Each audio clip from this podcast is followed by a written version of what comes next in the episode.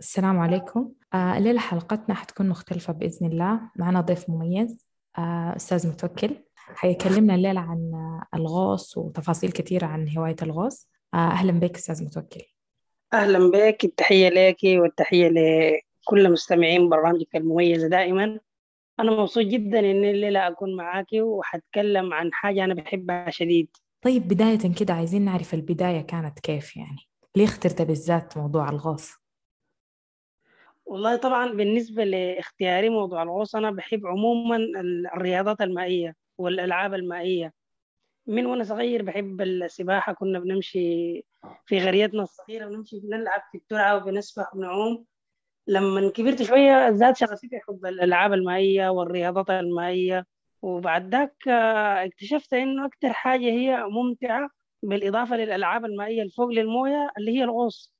لأن الغوص تحت الموية بعالم مختلف تماما بيوري بيوريك حاجات يعني أول مرة تشوفها كل ما تغطس كل مرة. فمن وأنا صغير حبيت الغوص صراحة. وكان في تشجيع من الناس اللي حوالينك؟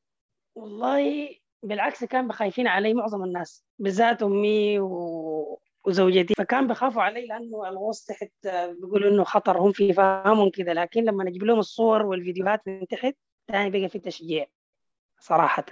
يعني أنت بداية بديت بالسباحة. أنا قبل السباحة بديت بالعوم. مم. يعني في البلد كنا بنعوم بعد ذاك لما مشيت الجامعة في الخرطوم بديت طورت نفسي للسباحة وبعد ذاك انتقلت للبحر الأحمر بديت أتعلم الغوص. وده كله كان يعني اجتهاد منك أنت ما كان عندك مدرب؟ في البداية ما كان عندي مدرب وبعد ما شاركت في أول بطولة لي في السباحة كانت آه، عملت مجهود كبير. بعد ذاك تبنتني المدرب المشهورة المعروفة كوتش سارة رياض الله. هي ساعدتني وخلتني أبقى بطل الجمهورية في عام 2011 في السباحة. بعد ذاك أهلت نفسي واهتميت بمجال الغوص. السؤال يعني كثير الناس بيسألوه إنه هل أنا محتاج إنه أكون سباح كويس شديد عشان أقدر آه، أغوص؟ طب السؤال ده عنده إجابة بشقين. يعني مثلا لو أنا جيت أجاوب من ناحية علمية عند ممارسة أي رياضة مائية في البحر لابد من إجادة سباحة 200 متر أقل شيء كحماية لك بالذات في الرياضات المائية عموما لابد من إجادة 200 متر سباحة. لكن لو أنا عاوز أغوص يعني آه، مثلا عندنا في التدريب مرات بندرب الناس على الغوص السريع. الزول لو ما عنده علاقة بالسباحة نحن بننزله لأنه الغوص بيعتمد على العدة والأجهزة بتاعتك وأنت بتنزل بعد ذاك بتحرك الزعانف ممكن تمشي حتى لو أنت ما بتسبح أو ما بتعرف تعوم. لكن الأفضل إنه الإنسان يكون بيعرف يسبح احتياطا يعني. دي الحاجة دي بتاخدنا للأنواع بتاعت الغوص. طيب بالنسبة لأنواع الغوص هي كثيرة صراحة. زمان الناس كان بدوها بحاجة واحدة لكن الآن بقت كثيرة شديد. يعني مثلا من من أنواع الغوص أول حاجة الغوص السياحي. الغوص السياحي بتاع الترفيه. بعد ذاك مثلا الغوص العلمي بتاع الشعب المرجانية الدراسات اللي بيعملوها ناس علماء الجيولوجيا وعلماء البحار. بعد ذاك الغوص العسكري الغواصات المهام العسكرية مهام التفجير مهام ال... بعد ذاك الغوص العلمي. وتاني الغوص التجاري. الغوص التجاري ده دايما بيكون عن الأعمال التحتمائية وأكثر حاجة بيكون في المواني في إنشاء المحطات البترول تحت الموية المنصات الخرسانية. يعني في أنواع كثيرة للغوص. أشهرها السياحي والغوص العلمي والغوص العسكري والغوص التجاري. بالإضافة للغوص الترفيهي والغوص التعليمي. في أنواع كثيرة لكن دي من أشهر أنواع الغوص. وأنت حاليا متخصص في نوع فيهم أنا صراحة آه، حاولت أشغل مجالين حسب الفرص. يعني أول حاجة أنا بحب الغوص السياحي ودي الحاجة اللي أنا بديت بيها. فطورت نفسي في مجال الغوص السياحي لكن تخصصي الدقيق هو الغوص التجاري. العمل في المواني ومنصات البترول التصوير تحت الماء القطع واللحام اللي هو الغوص التجاري على على على سبيل التحديد. ده تخصصي الدقيق. لكن يعني متخصص في اثنين في الغوص التجاري والغوص السياحي لأن الغوص السياحي برضه فيه فرص كثيره للعمل بالذات مجال السياحة ونحن في السودان عندنا بيئة جميلة شديد للغوص السياحي. طيب لو شوية تشرح لنا عن موضوع الغوص السياحي. بالنسبة للغوص السياحي هو الغوص بالأجهزة البسيطة اللي هي أسكوبة. الزول بيلبس الماسك والمعدات البسيطة بتاعت عدة الغوص الكاملة. بعد ذاك الإنسان بيبدأ بينزل البحر بغرض استكشاف الشعب المرجانية وبغرض يشوف الأسماك وبغرض الاستمتاع مع المناظر الطبيعية الجميلة تحت الموية. فده الغوص السياحي باختصار بسيط يعني ما لازم الزول يكون مختص اختصاص كبير عشان يقدر ينزل غوص غوص سياحي. يعني بيختلف من المتدرب والسائح. يعني مثلا أنا لو جاني الليلة زول سائح داير ينزل غوص سياحي ممكن أنا أشرح له أعمل له بريف أجيب المعدات أشرح له وأوريه كيف يتعامل معاها في نص ساعة. وننزل في البحر أوريه كيف يلبس المعدات في 10 دقائق يعني ممكن في أقل من ساعة أنا أنزل زول غوص سياحي ينزل ويستمتع ويصور مع الأسماك والشعب المرجانية لكن بعمق معين بدون ما نمشي لتحت شديد عشان ما تحصل له مشكلة لأنه الغوص أكيد عنده أضرار. ده بالنسبة للغوص السياحي الترفيهي. أما بالنسبة للغوص السياحي الزول الداير ياخذ شهادات ده كمان دورته مختلفة عندها ساعات معينة لازم يكون في تفصيل دقيق للتعامل مع جميع المعدات. لأن أنت عشان تنزل تغوص بتلبس عشر معدات فلازم تكون عارفة كلها وعارف تفاصيلها كلها وعارف أنت بتعمل شنو عشان تتعامل. لو حصل مشكلة مثلا في القناع الماسك اللي بتلبسه في وشك إذا خشت موية كيف تطلعها؟ إذا خشت لك يعني بنديه التفاصيل التفاصيل الدقيقة عشان هو يكون مؤهل وياخذ شهادة من إحدى المؤسسات الدولية للغوص. طيب والعمق بتاع الغوص السياحي الترفيهي بيكون كم تقريبا يعني؟ طيب بالنسبة للعمق ده هو بعد ذاك حسب مهارات الغواص. يعني الغوص الزول الغواص غوص سياحي دي نحن بنهتم أول بنبحث عن المحلات الما عميقه عشان ما تجيه مشاكل لأنه الغوص عنده مخاطر كل ما نزلت لتحت في جداول بتاع غوص. لو نزلت 30 متر وانت طالع لازم تقيف شوية عند عمق 12 متر 7 8 دقائق لما تطلع شوية لازم تقيف. فنحن بنحاول دائما في الغوص السياحي نودي الحد الآمن للغوص. يعني مثلا بقول لك عمق 6 متر انت كان قعدت فترة طويلة ما بأثر معك بشيء لكن لما تمشي عمق 20 متر مثلا لازم تكون قاعد زي نص ساعة أو ربع ساعة أكثر منها تطلع لفوق. فبنشنو بنحاول نشوف الحتات اللي فيها شعاب اللي فيها أسماك الحتة كويسه ودي الميزة عندنا في السودان في البحر الأحمر في شعاب كثيرة في أسماك كثيرة في حاجات مميزة تخلي الزول إنه بدون ما يمشي أعماق بعيدة يعني 4 متر 5 متر 6 متر بالكثير. ودي كلها بتسمى في حتة الغوص الآمن ما في خطورة. أما المختصين بعد ذاك كل ما غطست حد معين أنت بتاخذ شهادة معينة. مثلا في منظمه اسمها سيمس أنت لما أدوك الرخصة الأولى ونستار نجمة واحدة. دي المفروض تكون أقل أقل غصه عمقي 16 متر. النجمة الثانية تكون وصلت 30 متر. النجمة الثالثة تكون وصلت 40 متر. وهكذا. ده الفرق ما بين الغوص المختص والغوص السياحي بالنسبة للأعماق. لما ينزلوا تحت تحت شديد يعني. المخاطر اللي ممكن نعم. تلاقيهم شنو؟ الغوص عموما عنده مخاطر كثيرة لكن أهمها حذكر لك ثلاثة. منها ودي أكثر حاجة بتسوي القطاصين المشكلة بتاعت الطبلة بتاعت الأذن. يعني الضغط بتاع الموية نحن قاعدين على سطح الأرض هنا برا على واحد على ضغط طبيعي 1% لما نطير بالطيارة مثلا أول ما نطير بالطيارة بتحصل أول ما نطير بالطيارة بتحصل صمة كده في الآذان. دي بتكون على بعد أكثر من 83 كيلو لفوق. دي بتسمى واحد ضغط جوي نحن لما ننزل في الموية 10 متر بس بيجينا واحد ضغط جوي كأننا طرنا بالطيارة أكثر من 80 كيلو لفوق. والكلام ده كله علمي. فالزول كل ما نزل لتحت شوية أكثر من 8 متر بيحصل له ضغط في طبلة الأذن. فمن أخطر أنا ما عاوز أقول أخطر عشان أخوف الناس بالعكس هي معالجتها بسيطة جدا جدا. يعني من الحاجات الصعبة أو من واحد من أخطار الغوص المفروض الناس تتجنبها وتعرف كيف بتتعداها أو كيف بتتجاوزها المشكلة بتاعت الضغط. معادلة الضغط بيجي بيجيك لما تنزل في الموية تحت ده بتأثر على طبلة الأذن زي انت ما قدرت عدلتها طبعا معادلة سهلة جدا بثلاث حركات بندربها للناس. ده مشكلة طبلة الأذن دي المشكلة الأولى. المشكلة الثانية من أخطار الغوص حاجة اسمها عصر القناع. عصر القناع دي مقصود بها الماسك. أنت لما تلبس الماسك في وشك وأنت نازل لتحت بيحصل لك ضغط شديد. الضغط لما يجي طبعا الضغط المقصود به إنه أي فراغ في جسم الإنسان سواء كان في البدلة سواء كان في المعدات بيتعرض لضغط تحت الموية. لكن أي ضغط عنده طريقه بتاعت معالجة. يعني قلت لك هسه يمكن يحصل عصر القناع لكن بيتعالج بحاجة بسيطة إنك تطلع نفس بانفك دي المرض الثاني. الحاجة الثالثة وده أخطر الأمراض وده ما بيجي إلا بعد أعماق بعيدة التهتك الرئوي. التهتك الرئوي ده لما الإنسان ينزل لتحت شديد ويجي طالع بيحصل به كم حاجة. مثلا يجي طالع بسرعة مبالغ فيها.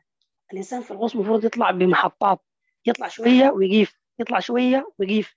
لما يطلع بسرعة شديدة طبعا الأكسجين اللي بننزل التنك بتاع الغوص اللي بننزل بننزل به في ظهرنا ما فيه أكسجين فيه هواء مضغوط. والهواء ده بيكون مكون من أكسجين وثاني أكسيد الكربون ونيتروجين. عفوا مش ثاني أكسيد الكربون. بيكون مكون من أكسجين ونيتروجين وغازات أخرى. لكن أكثر غاز ضار لجسم الإنسان لما ينزل أعماق بعيدة هو غاز النيتروجين. ليه؟ لأنه غاز النيتروجين ده بيتحول لفقاعة كده في في الدم ممكن يعمل مشاكل في في الأطراف تنمل تخدر الإنسان ما يحس. لكن إذا قعد أعماق كثيرة تحت مثلا بعد عمق 30 متر قعد أكثر من ربع ساعة وجا طالع بسرعة. لو جه طالع بسرعة بيحصل له تهتك الرئوي. التهتك الرئوي ده يعني بيطلع غاز غاز النيتروجين ده بيطلع فقاعة في الدم ممكن يقد الرئة وده أخطر حاجة. وما بتحصل بالساهل ابدا. يعني ممكن تقولي من 2000 غواص حصلت مرة مرتين. لعدم اتباع جداول السلامة. يعني الغواص لو اتبع جداول السلامة ما بكون عنده أي مشكلة ولا بكون عنده أي أخطار. لأنه أي مشكلة تقابل الإنسان في الغوص تحت عندها معالجة. وبالعكس نحن بنعالج المشاكل قبل ما هي تيجي. دي الحتة المخاطر. يعني الزول لما يسمع مخاطر الغوص ما يخاف. لكن يعرف إنه لازم أنا كيف أعالج المخاطر دي قبل ما أنزل؟ بس دي المشكلة الأساسية. طيب بالنسبة للغوص الترفيهي لما يجوكم الناس عايزين يجربوا التجربة دي بتلقاهم متخوفين ولا عادي؟ يلا حسب الناس بالذات اللي بيتخوفوا في الفترة الأخيرة هم البنات. وعندهم الرغبة كبيرة والعروسات والناس اللي بيجوا موسم السياحة في في المدينة. لكن اللي عندنا فيديوهات مصورينها تحت الموية. لناس مبسوطين وفرحانين وبيطلعوا المعدات تحت الموية طبعا واحدة من المهارات للناس المتدربين ليس ما للناس اللي بيجوا الترفيه إنه بيطلعوا معداتهم تحت الموية وتاني يلبسوها. وعندنا فيديوهات بنصورها فيها الأسماك الحلوة الكبيرة وفيها الشعب المرجانية. فلما يشوفوها بيكونوا so excited بيكونوا متحمسين شديد إنهم ينزلوا. بيكون في تخوف بسيط لكن أول ما الزول يجرب وينزل النزلة الأولى ويطلع يعني يقول لازم ينزل لازم يجرب. فبعد ذاك بتبقى شغف. يعني حتى لدرجة إنه في بعض الناس اللي نزلوا معانا الغوص الترفيهي والسياحي اشتروا معداتهم وبيقوا ينزلوا براهم لكن إحنا عديناهم المحاذير ومنه الزول ما ينزل براه والحتات الآمنة ولازم يكون معاك الزول ما تنزل براك وكده.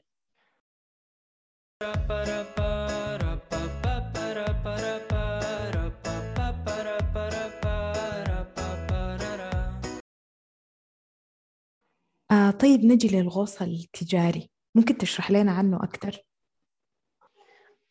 الغوص التجاري طبعا آه ال commercial diver معداته مختلفة من الغوص السياحي.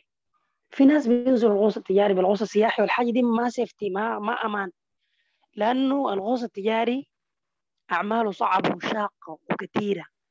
دائما بيشتغلوا به في محلات البترول وشركات البترول الكبيرة وأعماق بعيدة. يعني أديك مثلا إنه هنا في السودان عندنا في ميناء بشائر للبترول ده محلات ربط الأنابيب بتاعت البترول تحت الموية تحت البحر أكثر من 70 متر 80 متر. والحاجة دي بالغوص العادي بالاسكوب العادي بتعمل مشكلة. لازم يكون التنكل في الهواء من مخاليط معاه أكسجين معاه مخاليط ثاني غير الهواء المضغوط العادي. فعشان كده بقول لك من المعدات تختلف. بينزلوا بحاجة اسمها surface supply يعني الإمداد من السطح. وفي لوحة تحكم بتكون قاعدة برا ولازم يكون في supervisor مشرف ماسك لوحه التحكم. ده بيتحكم في شنو؟ بيتحكم بيوريك أنت في عمق كم وبيفتح لك الهواء هو من فوق. تكون عندك كاميرا مربوطة في راسك هو بيكون وموصلة في شاشة قدام المشرف فوق. وهو اللي بيوريك الشغل تربط كده تنزل كده. وهو بيكون شايف معك كأنه قاعد معك تحت. وفي جهاز أنت بتسمع وبتكون ال supervisor بيتكلم معاك من فوق المشرف وانت تحت سامعه وبتتكلم بوضوح وهو بيسمعك. يعني معداته متطورة أكثر الأجهزة والتقنية عالية شديد مكلف أكتر. لكن بينجز شغل يعني لو نزل غواص واحد commercial diver غواص تجاري ب surface supply إمداد من السطح ممكن يشتغل شغل ما يشتغلوا أربعة غواصين بينزلوا بالأجهزة بتاعت الإمداد بتاعت الإسكوبا الأجهزة العادية. دي واحدة من الفرق بتاع الغوص التجاري والغوص السياحي.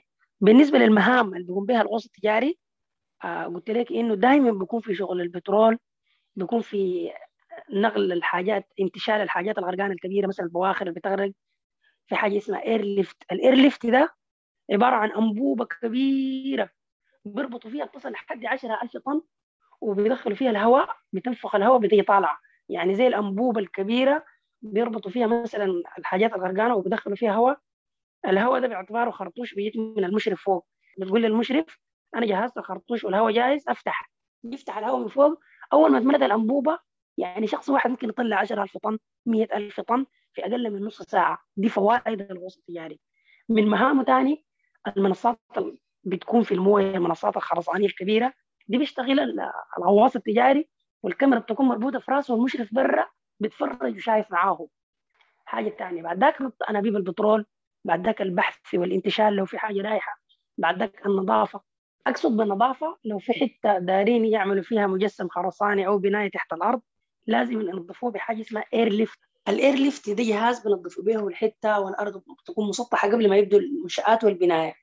يعني المهندس قاعد فوق بيكون بيتحكم معاك أنت الغواص التجاري ده commercial diver بيقول لك أعمل كده أعمل كده هو بيكون شايف وأنت على عمق 70 متر.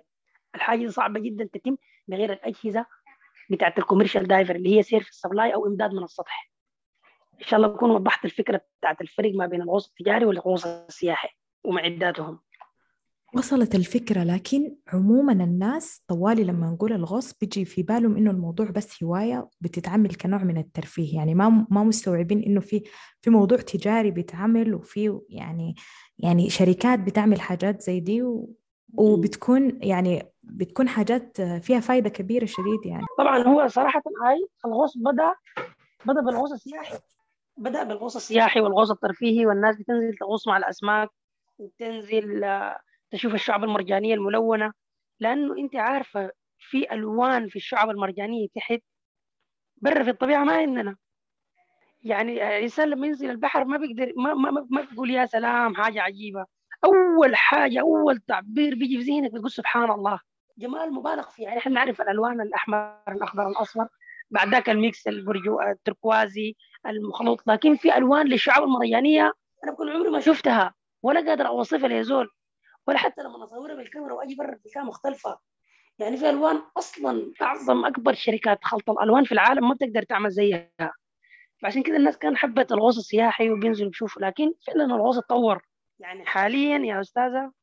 الغوص المطلوب والفرص أكثر والبز بصراحة كده القروش أكثر اللي هو الغوص التجاري. والغوص التجاري عشان تأهل نفسك مثلا أضرب لك مثال نحن عندنا في أفريقيا يعني عشان تأهل نفسك في الغوص التجاري في كورس اسمه إيميكا. الإيميكا ده في أفريقيا كلها ما بيتعمل إلا في جنوب أفريقيا ولا حتى الدول الكبيرة لا السعودية لا دبي لا قطر كل الدول الكبيرة ما عندهم الكورس بتاع الإيميكا إلا في جنوب أفريقيا بس. فالكورس ده مهم جدا للغوص التجاري عشان أنت تمتهن أي مهنة. عشان تشتغل في الشركات الكبرى لازم يكون عندك الكورس ده. وكورس مكلف صراحة رسومه حوالي 10000 دولار. لكن أنت لو عملته الليلة بكرة بعد بكرة بتكون شغال في أكبر الشركات شركات البترول الكبيرة. لأنه بيأهلك لحد أكثر من عمق 100 متر. وبيديك شهادات طبية وشهادات سلامة. والعمل في جميع جميع أعمال الغوص التجاري تحت الموية. سواء كان قطع حديد سواء كان لحام سواء كان منصات بترول قارغة سواء كان تصوير سواء كان فحص للحديد. وحاجات كثيرة جدا بتكون في مجال الغوص التجاري. آه بالنسبة للغوص في السودان تحديدا. السودان وين من الكلام نعم. ده يعني؟ لأنه كتار ناس بيجي بقول لك أنا ما حأمشي أجرب التجربة دي لأنه ما سيف في السودان مثلا. أنا ما ما ححس بالأمان وأنا بعمل الحاجة دي. طيب حبدأ حبدأ لك ردين. الرد الأول عدم الإحساس بالأمان. الأمان آه، أنت قصدا الأمان في البيئة برا ولا الأمان في البحر؟ والله في البحر. يلا نحن السودان عندنا أجمل أجمل مناطق الغوص في العالم. ليه؟ لأنه البيئة بتاعتنا بكر حتى الآن وكلامي ده بأدلة. يعني أنا الحمد لله رب العالمين غصت في كل المحيطات في العالم. غصت في الهادي والأطلنطي والأطلسي كل المحيطات غصت في البرازيل في جنوب أفريقيا في الهند غصت في إيطاليا غصت في كل المحيطات. والله أجمل أجمل مناطق. غوص شفتها في حياتي في السودان. يعني ما عشان أنت سوداني.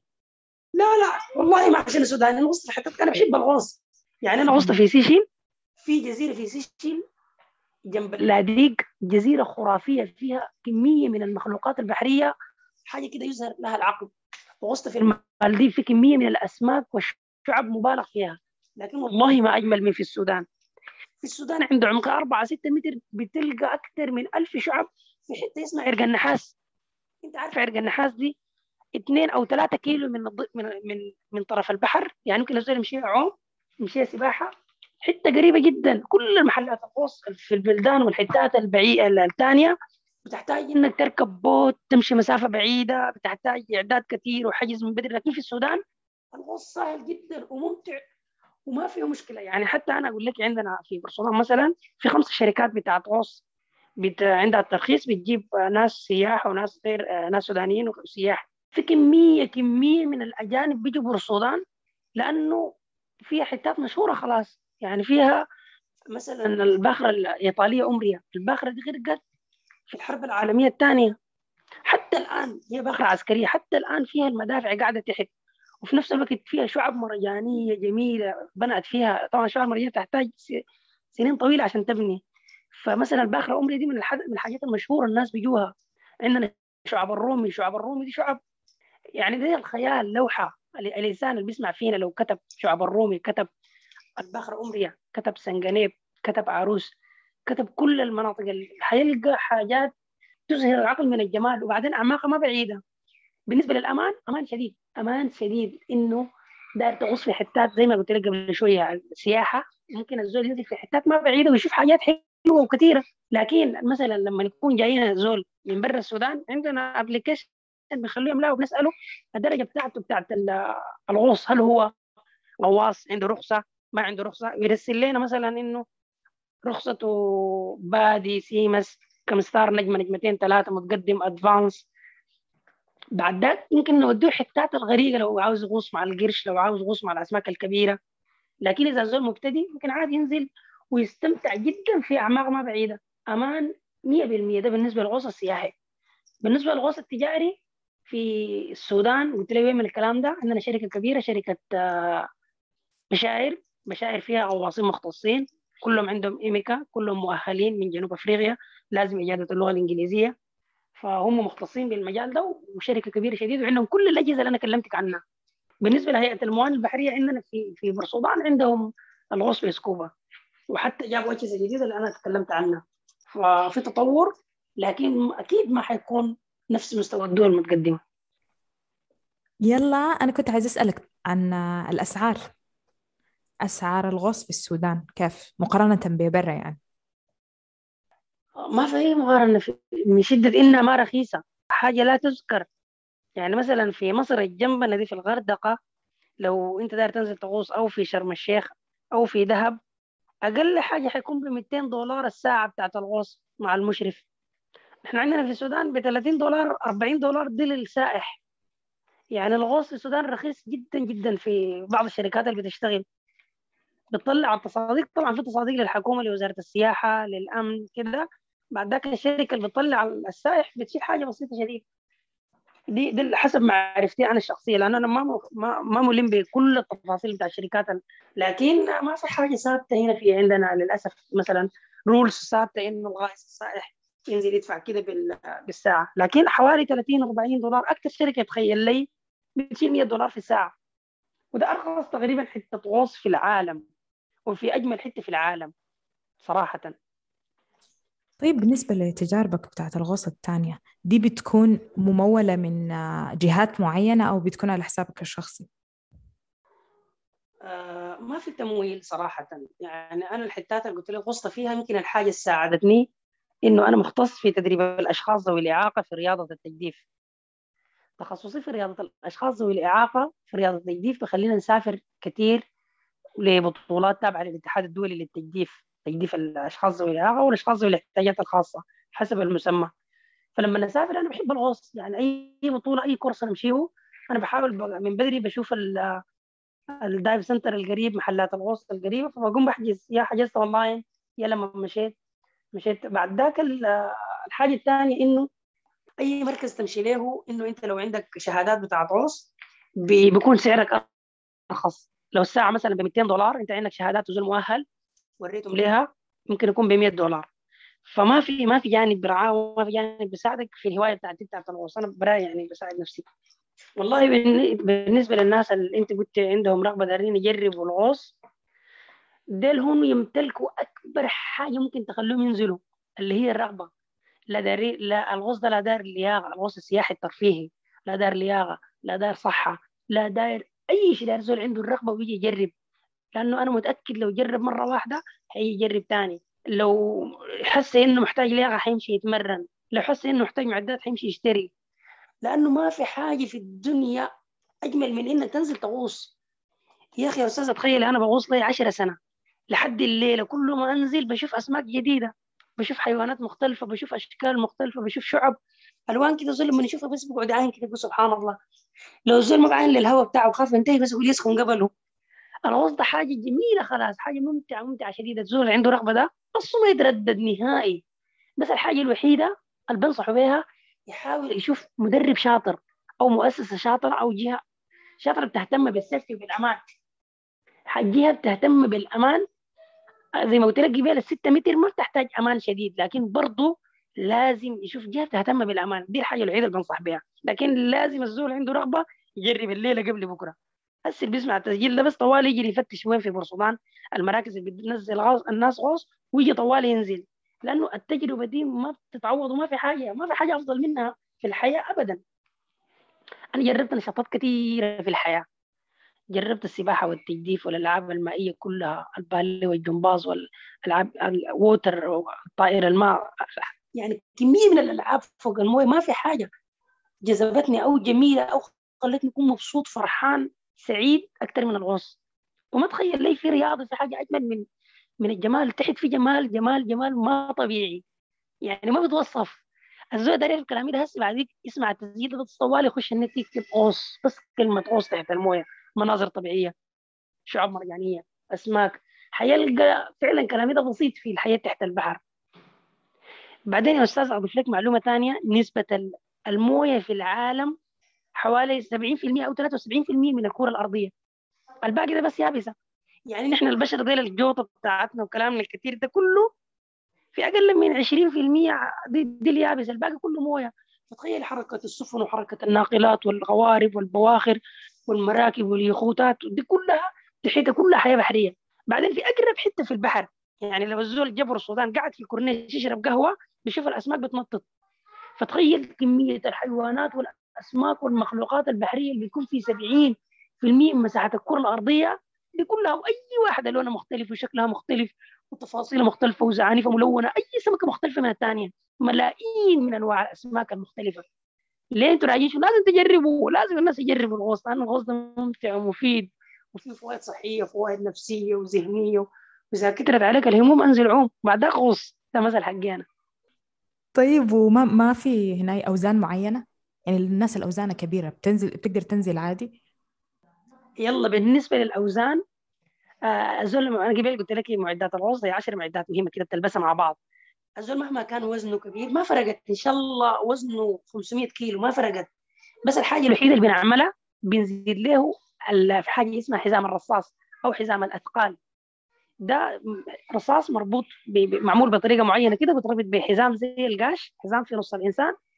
باوزان يعني كيلوهات بنزيد له كيلوهات 3 4 5 6 كيلو عشان ينزل بطريقة ما يطفو لأنه المعدات بتاعت الغوص بتطفي بالانسان فوق. فلازم يشيل معاه أوزان زيادة ودي بغرر الكوتش اللي بيدربه.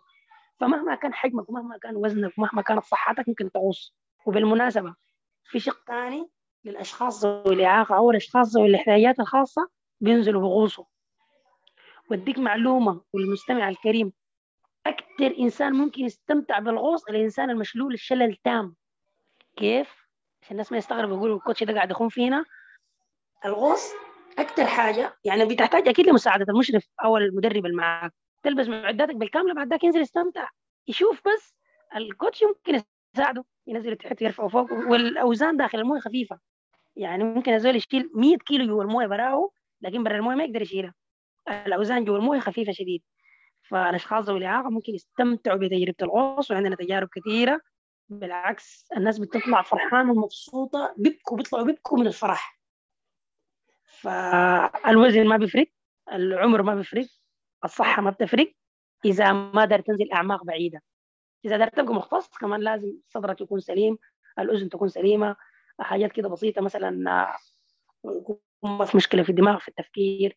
يعني اذا اذا دار تختص في فحص طبي كامل بيتعمل لكن إذا أنت هاوي ممكن تنزل على أي شكل على أي كيفية على أي طريقة بشرط واحد بالإضافة للرغبة بشرط واحد إنك تكون تختار المدرب أو المؤسسة أو الجهة المختصة.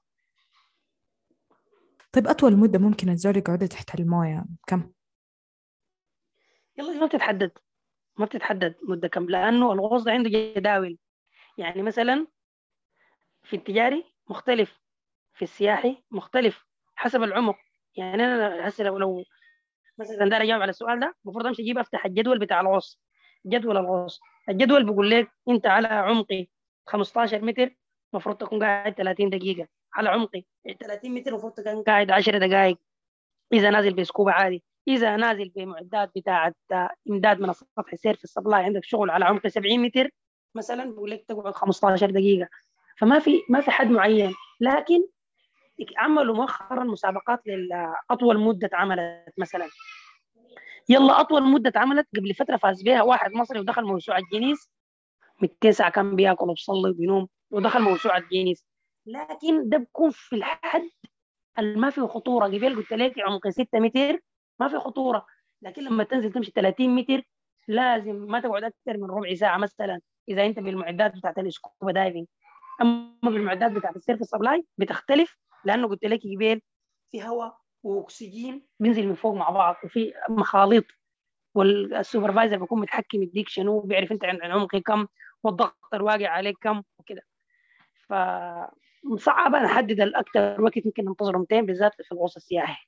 لكن كحاجة تقديرية كده التنكي بتاع الغوص ممكن يقعد مع الزول المبتدئ نص ساعة 40 دقيقة ممكن يقعد مع الزول المختص ساعتين ساعة 45 دقيقة ساعة ونص. ده كلام تقريبي كده تقديري. وبعد لأنه حسب التنفس. يعني في زول بيتنفس بسرعة. وفي زول بيتنفس بهدوء. ده ممكن يقعد معه أطول مدة ممكنة. لكن كل المقادير بتاعت الغوص دي لازم أنا وأنت والمستمع الكريم نعرف انه الغوص ده عنده جداول جدول معين ولازم من خطة غوص قبل ما تنزل البحر. لازم يكون في خطة. المرشد يجيب الناس اللي ينزلوا يشوفوا يا جماعة خطتنا نازلين عمق 15 متر. حننزل عنده 15 متر حنقعد 12 دقيقة. نطلع لعمق 10 متر نقعد دقيقتين. نطلع عمق 8 متر نقعد دقيقة. بعد ذاك نجي طالعين. دي الخطة بتاعت الغوص ولازم الناس تلتزمها. التزمت خطة الغوص وكلام المدرب والمشرف. انت بتكون في أمان تام وفي حماية وفي safety وحتستمتع بالغوصة. كيف الناس بيعرفوا الأعماق وبيعرفوا الوقت؟ وبيعرفوا الهواء الباقي لك كم؟ في واحدة من معدات الغوص قدامك فيها شاشة صغيرة كده بتشوف العمق انت عند عمق كم متر والهواء الباقي لك كم؟ وانت ال direction الاتجاه يمين شمال اللي هي البوصلة. فكل الحاجات دي متوفرة في معدات الغوص. لازم الناس تجرب لازم الناس تجرب موضوع القوس. والله العظيم أمتع رياضة في الدنيا وأجمل رياضة وأكثر رياضة شيقة وحلوة.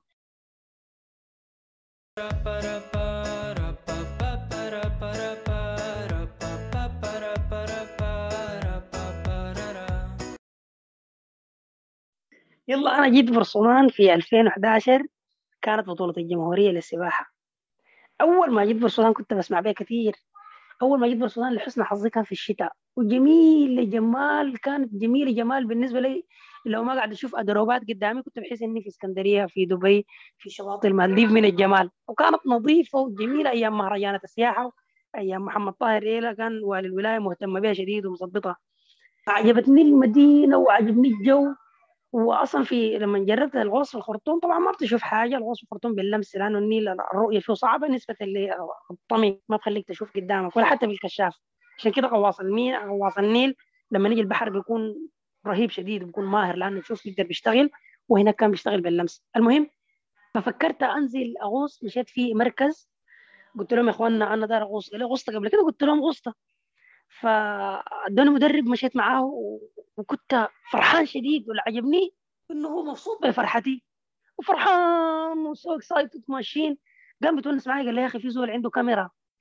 ما نضرب له. قلت له نضرب له. دقينا له وجا. ومشينا ومشينا جامعة كلية علوم البحار. نزلنا. أنا نزلت عند عمق مترين. وأنا جوا بكورك وبنطط وبفك. فكيت ال mouth من خشمي وأنا فرحان. تاني رجعته. فكانت تجربة أنا عمري ما نسيتها. فقمت طوالي قلت له صورني صورني فيديو ونزلته في في اليوتيوب. كتبت عليه سياحة في أعماق البحر الأحمر غواص متوكل. عمل أكثر من 30 ألف مشاهدة. كانت كانت تجربة لا عمري ما نسيتها. بعديها طوالي قلت أنا لازم أجي أشتغل في بورسودان وأستغل في بورسودان ده كان الهدف بالنسبة لي من 2011 أنا بحاول بعمل في الحاجة دي لحد ما جيت 2021 استقريت الآن في بورسودان عشان اقرر إنه أنا أسيب الخرطوم الحتة أنا شغال فيها لأنه أنا أجي بورسودان والاستقرار طبعا انتقال من مدينة لمدينة ده حاجة كبيرة خلاص في حياة الإنسان. لكن طالما في بحر وفي غوص ومعدات غوص أنا بكون مبسوط يعني. نصيحتي لأي زول أي زول بيسمع التسجيل ده لازم يجرب الغوص في حياته سواء كان رجل أو امرأة. لازم لأنه الحاجة دي تجربة الغوص دي ما في حاجة زيها ما في حاجة أجمل منها. للسفر للمتعة للأكل للشراب للسياحة ما في حاجة في الدنيا أجمل من إنك تجرب تجربة الغوص. بعدين الحاجة دي ما صعبة.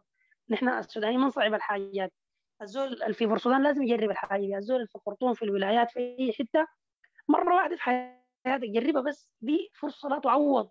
إنه تشوف مخلوقات الله سبحانه وتعالى بيزيد لك إيمانك بتقوي لك عزيمتك وإصرارك بيزيد لك الثقة في نفسك. طيب بس لو ممكن تقول لنا صفة أو صفتين أنت اكتسبتها من الغوص في شخصيتك يعني؟ طيب أنا صراحة واحدة من الحاجات اكتسبتها في شخصيتي في الغوص ودي ممكن تكون حاجة بيني وبين نفسي إنه زادت قوت علاقتي مع ربنا سبحانه وتعالى. أنا كل يوم بشوف مخلوقات مختلفة وكل يوم بشوف حاجات جميلة ما بس بقول سبحان الله سبحان الله. فدي واحدة أنا بحمد ربنا عليه شديد خلاص إنه قوت ثقتي بربنا وخلتني أحس بعظمة الله سبحانه وتعالى بجد بجد. دي أكبر حاجة أنا يعني استفدتها من الغوص. الحاجة الثانية السعادة السعادة بفتش عليها الناس في أي حتة في الدنيا دي. أنا لما أغوص بطلع مبسوط فرحان بضحك. يعني سعادة مبالغ فيها. كمية الأسماك والألوان والأشكال والشعب. بطلع فرحان وثقة كده طوالي أنا. يعني بطلع. يعني بطلع مبسوط فرحان من البحر. وبكون دار أعيد التجربة تاني. من الحاجات اللي اكتسبتها إنه فكرت عملت مركز تجاري يعني شغل بتاع سياحة بندرب ناس عملنا مركز بدينا نفكر في إنه نعمل نضيف ناس مؤهلين ونعمل نخلي الناس يجربوا لأنه التجربة دي ما في حاجة زيها ما في حاجة أجمل منها. يعني استفدت حاجة مادية استفدت حاجة روحانية وحاجة نفسية ثلاثة فوائد كبيرة أنا استفدتها من الغوص. بتمنى أي زول يجرب أقل حاجة التجربة النفسية والراحة اللي بيلقاها. ويزيد له ثقته في نفسه حبه للطبيعه البيئة المحافظة عليها. دي كل حاجات أنا اكتسبتها في الغوص. يعني أنا ما برضى ما ما برضى زول يرمي له قارورة في البحر. بزعل جدا جدا. لأنه البلاستيك فمن الحاجات اللي أنا ضاف لي الغوص إنه حب البحر حب البيئة العلاقة مع البيئة إنه التعامل مع مع البحر ده كأنه بيتكم. كأنه الغرفة اللي انت بتنوم فيها. تحبه وتحترمه وتهذبه وتدي حقه. دي حاجات كلها أنا استفدتها من الغوص آه بس قبل ما أختم في نقطة أخيرة أنت نوهت عليها حكاية النفايات. يعني أنا بشوف فيديوهات كثيرة شديد لناس بيدخلوا تحت البحر وبيصوروا حاجات عجيبة غريبة يعني. نعم. لاقيتكم حاجات زي دي؟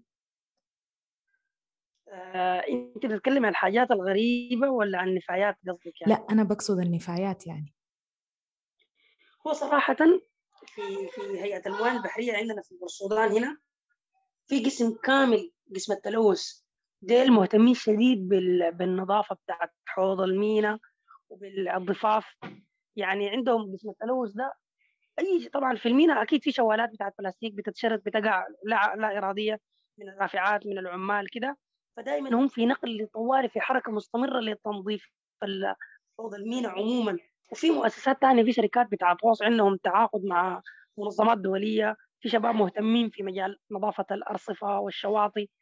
لكن مع كل الاهتمام الكبير ده بتلقي الثقافة بتاعتنا بتاعت الزول بيشرب في القارورة بيدعها في البحر. الزول بياكل في سكرين بيرمي الكيس في البحر. الزول بياكل في معلش الحاجات اللي بتتأكل العضوية دي بتترمي في البحر. ما مشكلة بتتحلل والأسماك بتأكلها كده. لكن آه، الثقافة بتاعتنا لسه الناس بيرموا والله. أنا عانيت كثير ولقيت في حاجات كثيره تحت المويه بالذات البلاستيك والشوارات البلاستيك والقوارير. دي ممكن تقعد أكثر من 300 سنة حسب الدراسات. لو وقعت على شعب مرجانيه بتقتلها. الأسماك لو أكلتها حتموت الشعب السلاحف المخلوقات النادرة. لو ركبت كده اتلصقت في كرعينها ما حتقدر تعيش لحد ما تموت. وبالذات الحيوانات الأسماك اللي بتمشي على على الأرض يعني في كثير من الأسماك الحيوانات اللي بتمشي مع الأرض. طبعا كل المخلوقات البحر بتسبح لكن طبعا في أنواع بتلاقي في الرملة في أنواع في الصخر في أنواع في التربة. أكثر حاجة بتتضرر من البلاستيك وكده الحيوانات اللي بتكون على الأرض زي السلاحف والحيوانات الثانية فدي مهدد كبير لها إنه الناس ترمي. يعني زي ما قلت لك لك باختصار في قسم كامل في المينا اسمه قسم التلوث اللي بيهتموا بالنظافة. في شركات وجهات مؤسسة مسؤوله من الوصف برسلان بتعمل توأمة مع النظافة أسبوعية تحت الموية فوق الموية شهرية. لكن برضه الثقافة بتاعت الإنسان بيرمي في البحر. والحاجة دي عشان تتغير دار مجهود كبير من الناس وتوعية كبيرة شديد. فأنا بزعل شديد بزعل لما القى بلاستيك كيس. يعني أحكي لك مرة لقيت كيس كبير تحت الموية فيه زول عامل إعلان لنفسه إنه شركة كده كده. فطوال اتصلت عليه قلت له يا أخي ما ترمي حاجاتك تحت الموية. وقعد يضحك كده قال لي أنا مبسوط إنه إعلاني وصل تحت الموية. يعني ما بزول حيشوفوا غير السمك. لكن اهتم بالبيئة المفروض نهتم بالبيئة البحرية زي ما بنهتم بالبيئة البرة. لأن لعدة أسباب حاجة جميلة بعد ذلك نحن بنستفيد منها ماديا بنستفيد منها نفسيا بنستفيد منها جماليا بنستفيد منها سياح بيجونا دخل للبلد في فوائد كثيرة بالنسبة لنا المفروض نهتم بها يعني. آه طيب ختاما كده حابة تضيف أي إضافة تانية قبل ما نختم؟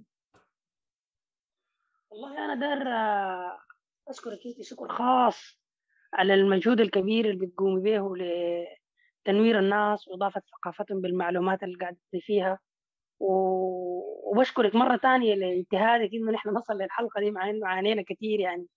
أنا اللي بشكرك والله على صبرك. لا بالعكس أنا أنا مبسوط إنه تكلمت عن حاجة أنا بحبها. وبتمنى إنه إذا في زول مختص سمع كلامي ده إذا في تعليق يخش يوريني عشان أعدل كلنا طلاب علم.